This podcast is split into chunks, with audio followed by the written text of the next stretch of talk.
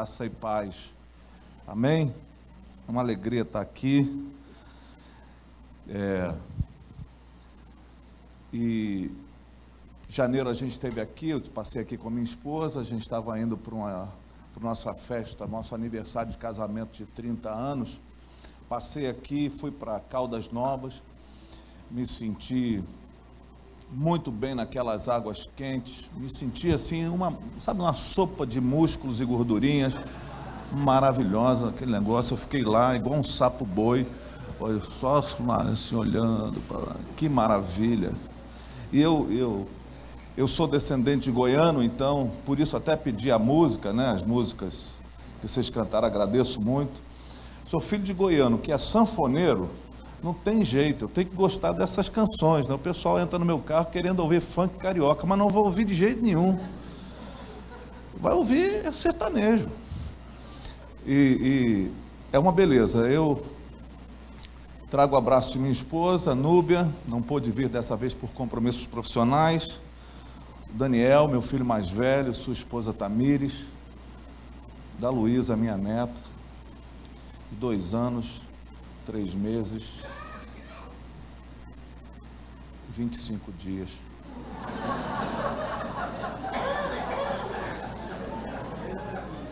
Minha netinha.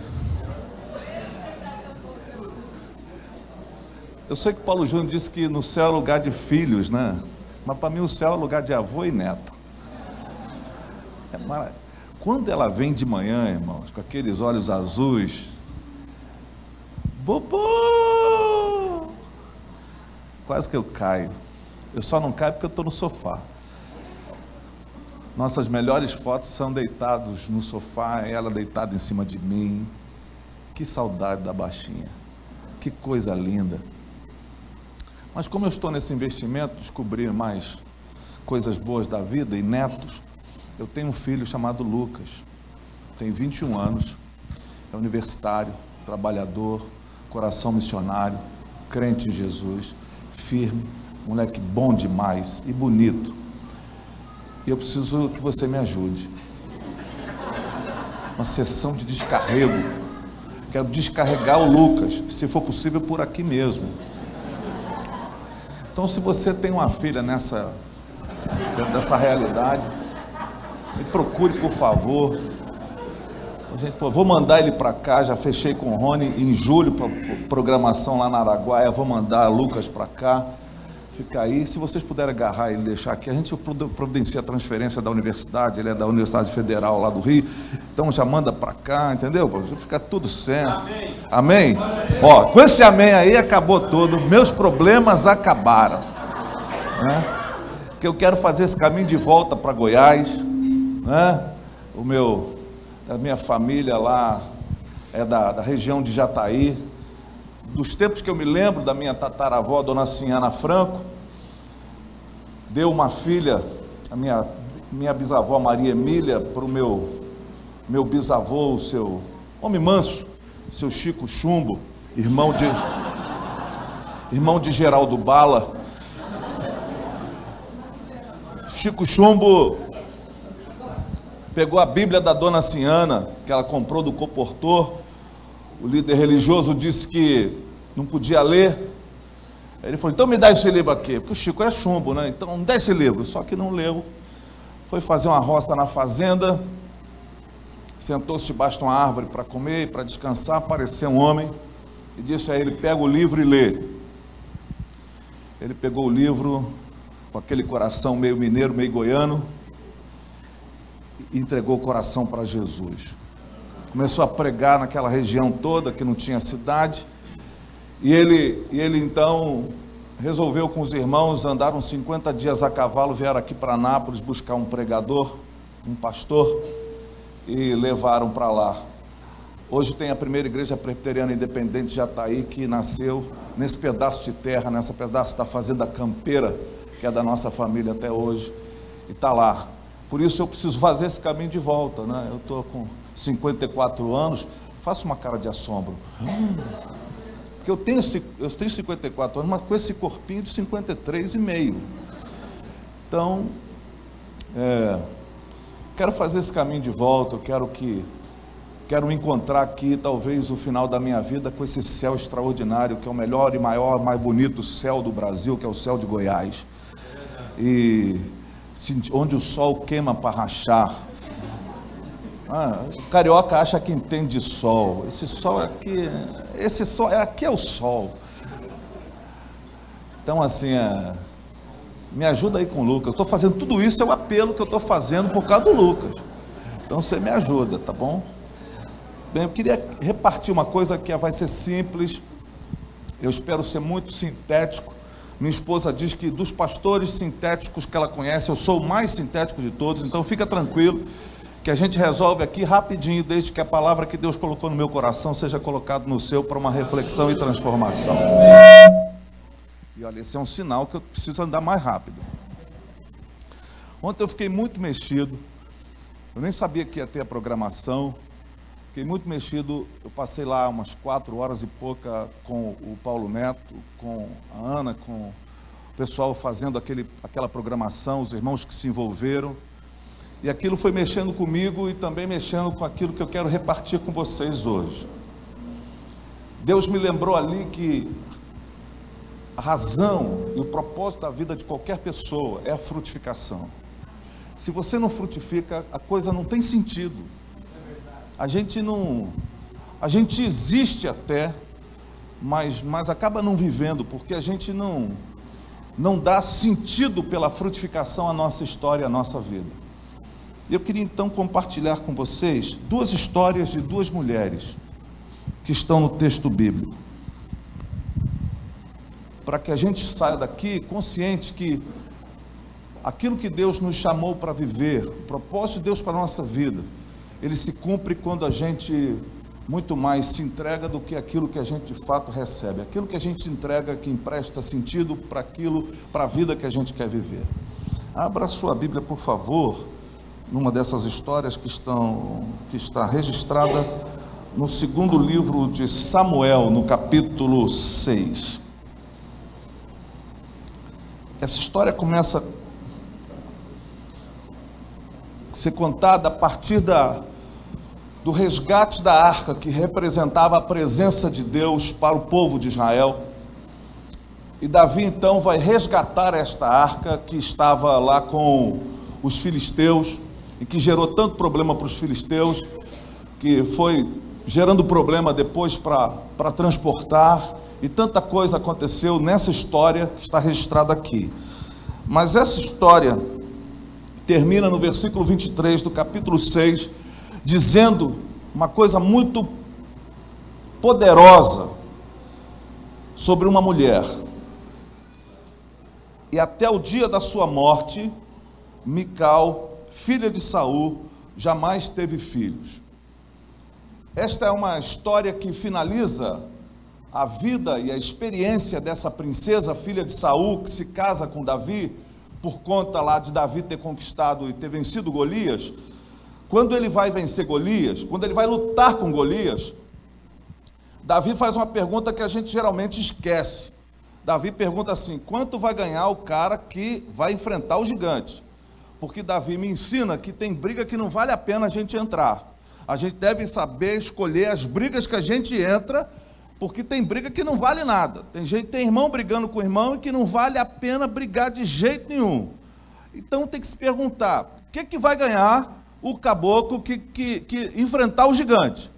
E disseram: olha, vai, vai, a família dele não vai pagar. Imagina se isso fosse no Brasil. A família dele não vai pagar imposto. Imagina aqui.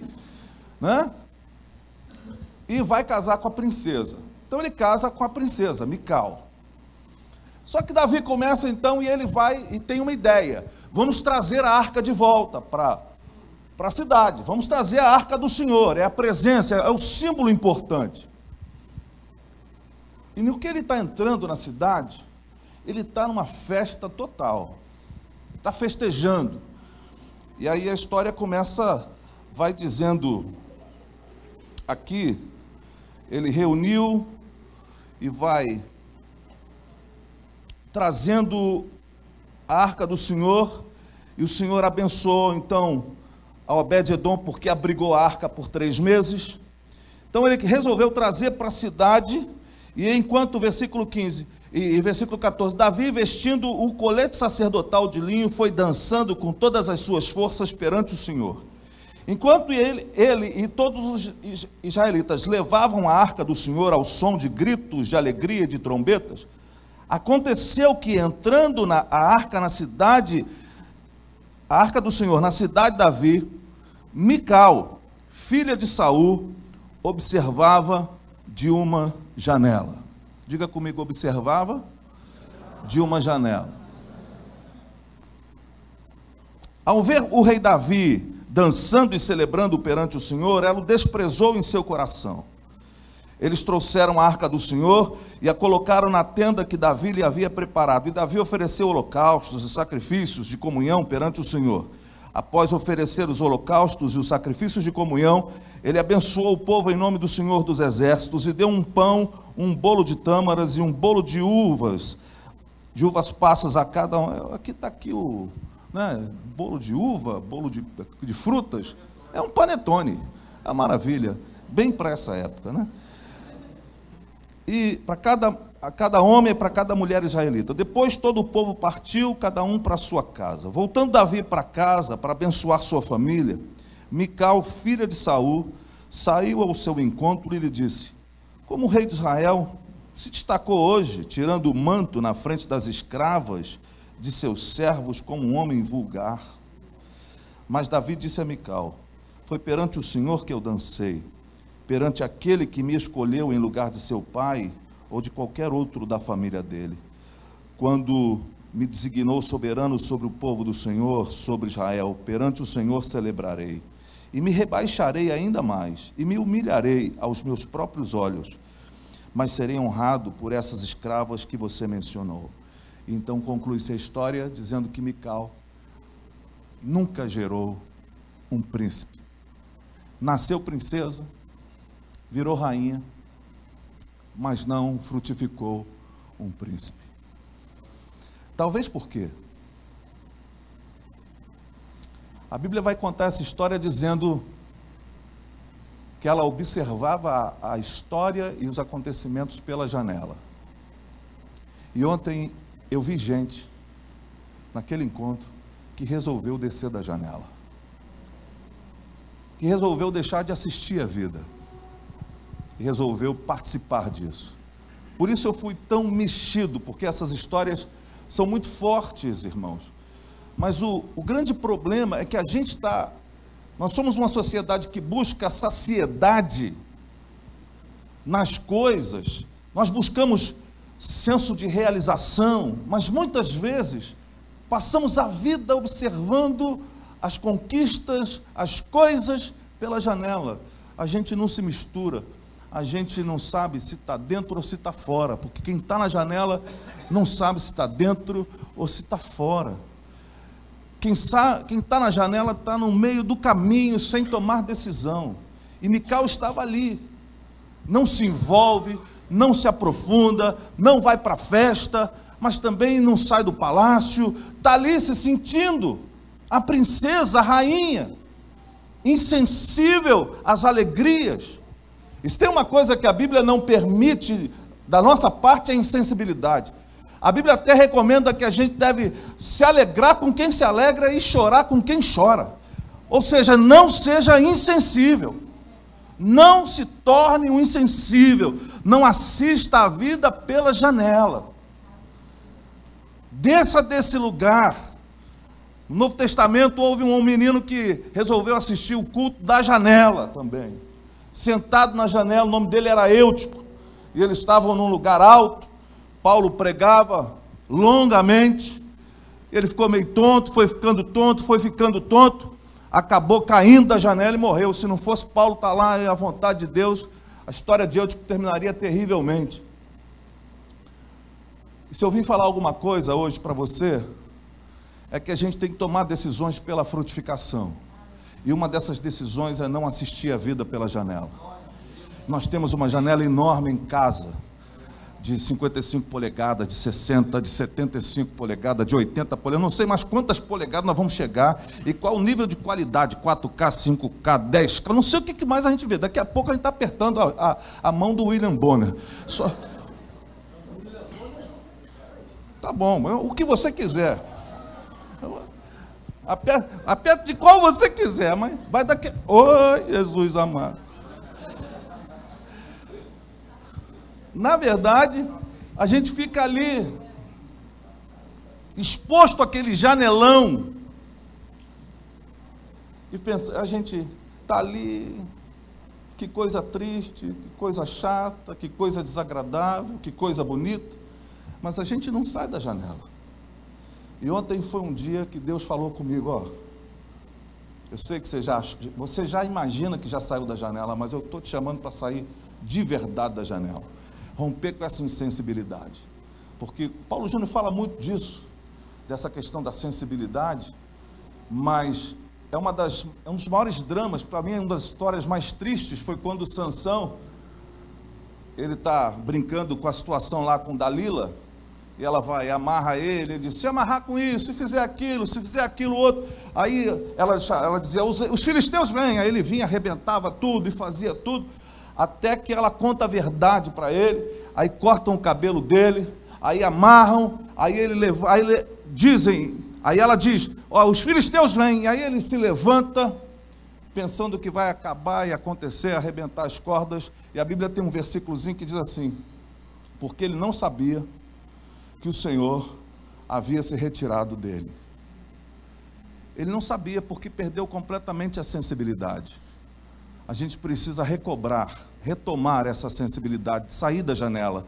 A gente precisa de fato abraçar o projeto e o propósito de Deus para a nossa vida, para a gente encontrar a realização que nós precisamos encontrar e que tanto buscamos nas coisas, nós precisamos encontrar na realização.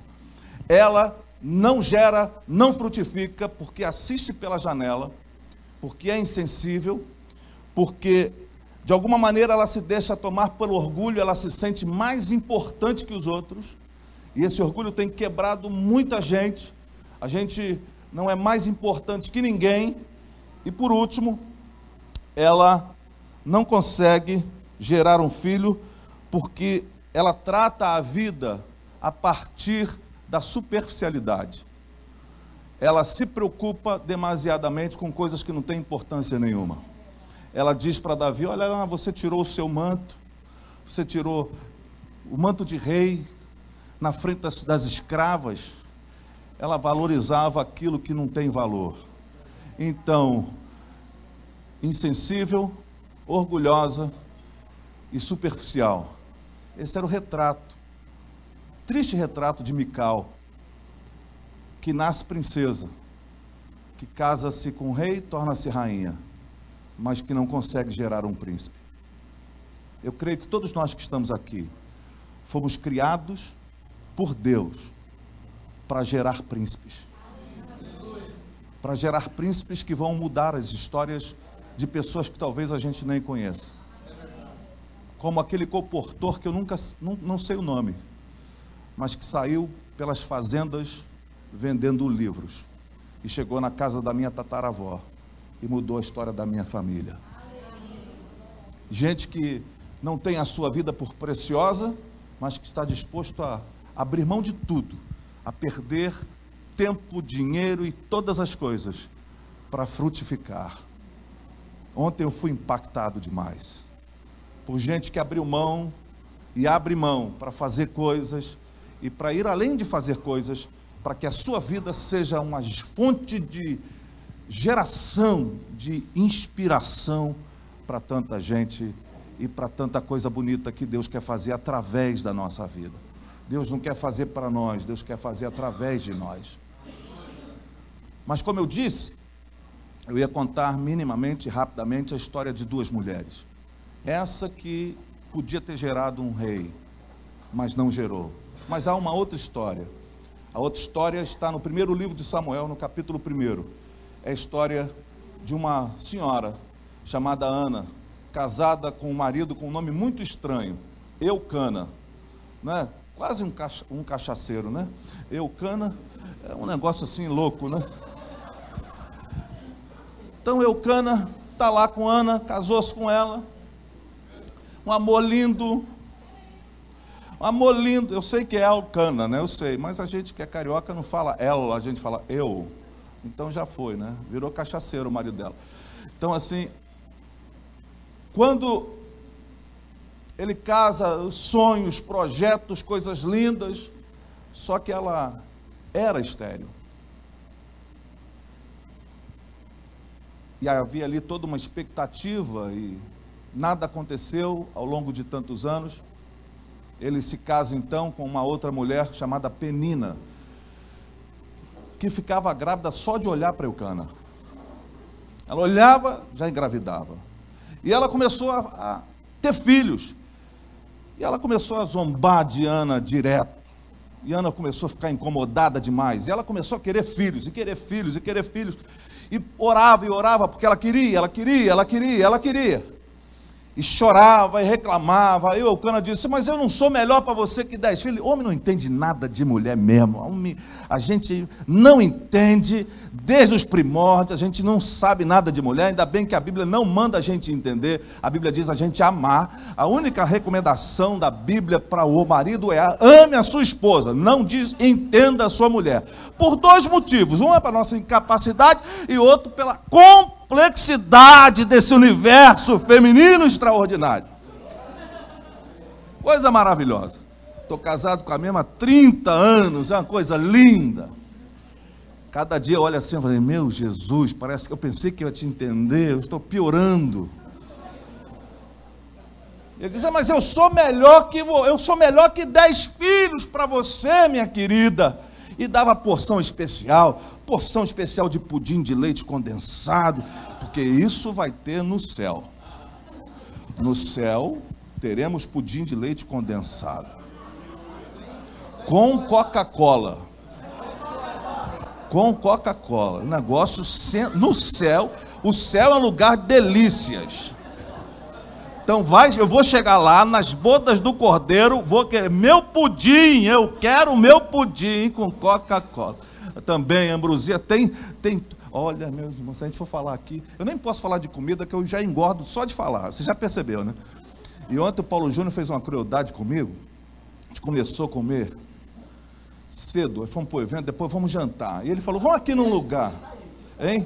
Não, tá tudo tranquilo. Ele não, eu estou falando de mim. Ele não. Você é um santo homem. Isso jejua para eu comer, mas. Isso aqui é um santo homem. Mas aí a gente foi para um lugar e a gente viu lá um fígado acebolado para começar as conversas. E a gente estava esperando a Bebel e Ronaldo, mas acabaram não indo. O que foi de certa forma, gerou uma tristeza. E quando a, e quando a gente está triste, a gente come mais.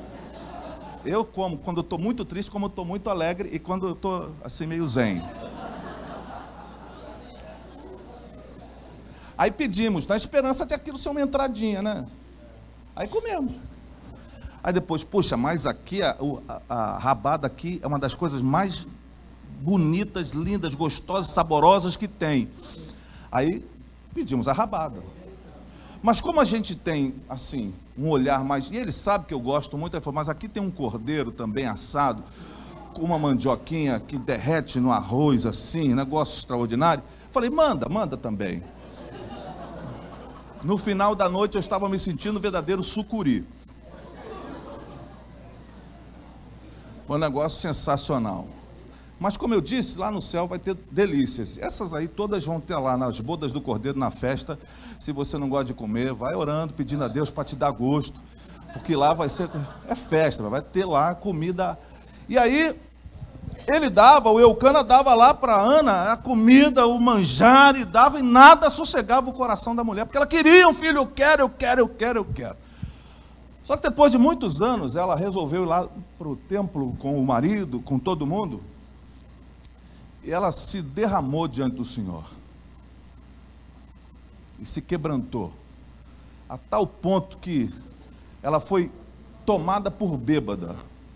de tanto que ela se derramou diante do Senhor. O sacerdote chegou perto dela e falou assim: Por que você está assim bêbada dessa hora do dia? Ela falou: Não estou bêbada, não, eu estou derramando a minha alma. Muitas vezes, meus irmãos, a gente diz querer fazer coisas, mas a gente não está pronto para derramar nossa alma por aquilo que a gente diz que a gente quer fazer. A gente faz até uma oração, mas a gente não derrama a alma.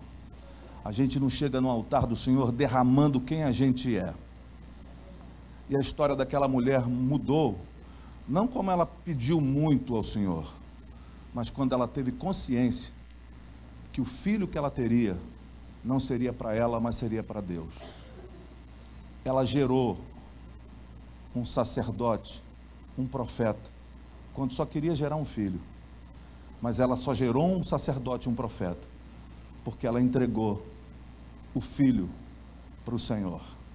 Ela frutificou para além dela mesma, entregou a sua vida, entregou o seu sonho, entregou o seu propósito de, de existir nas mãos do Senhor.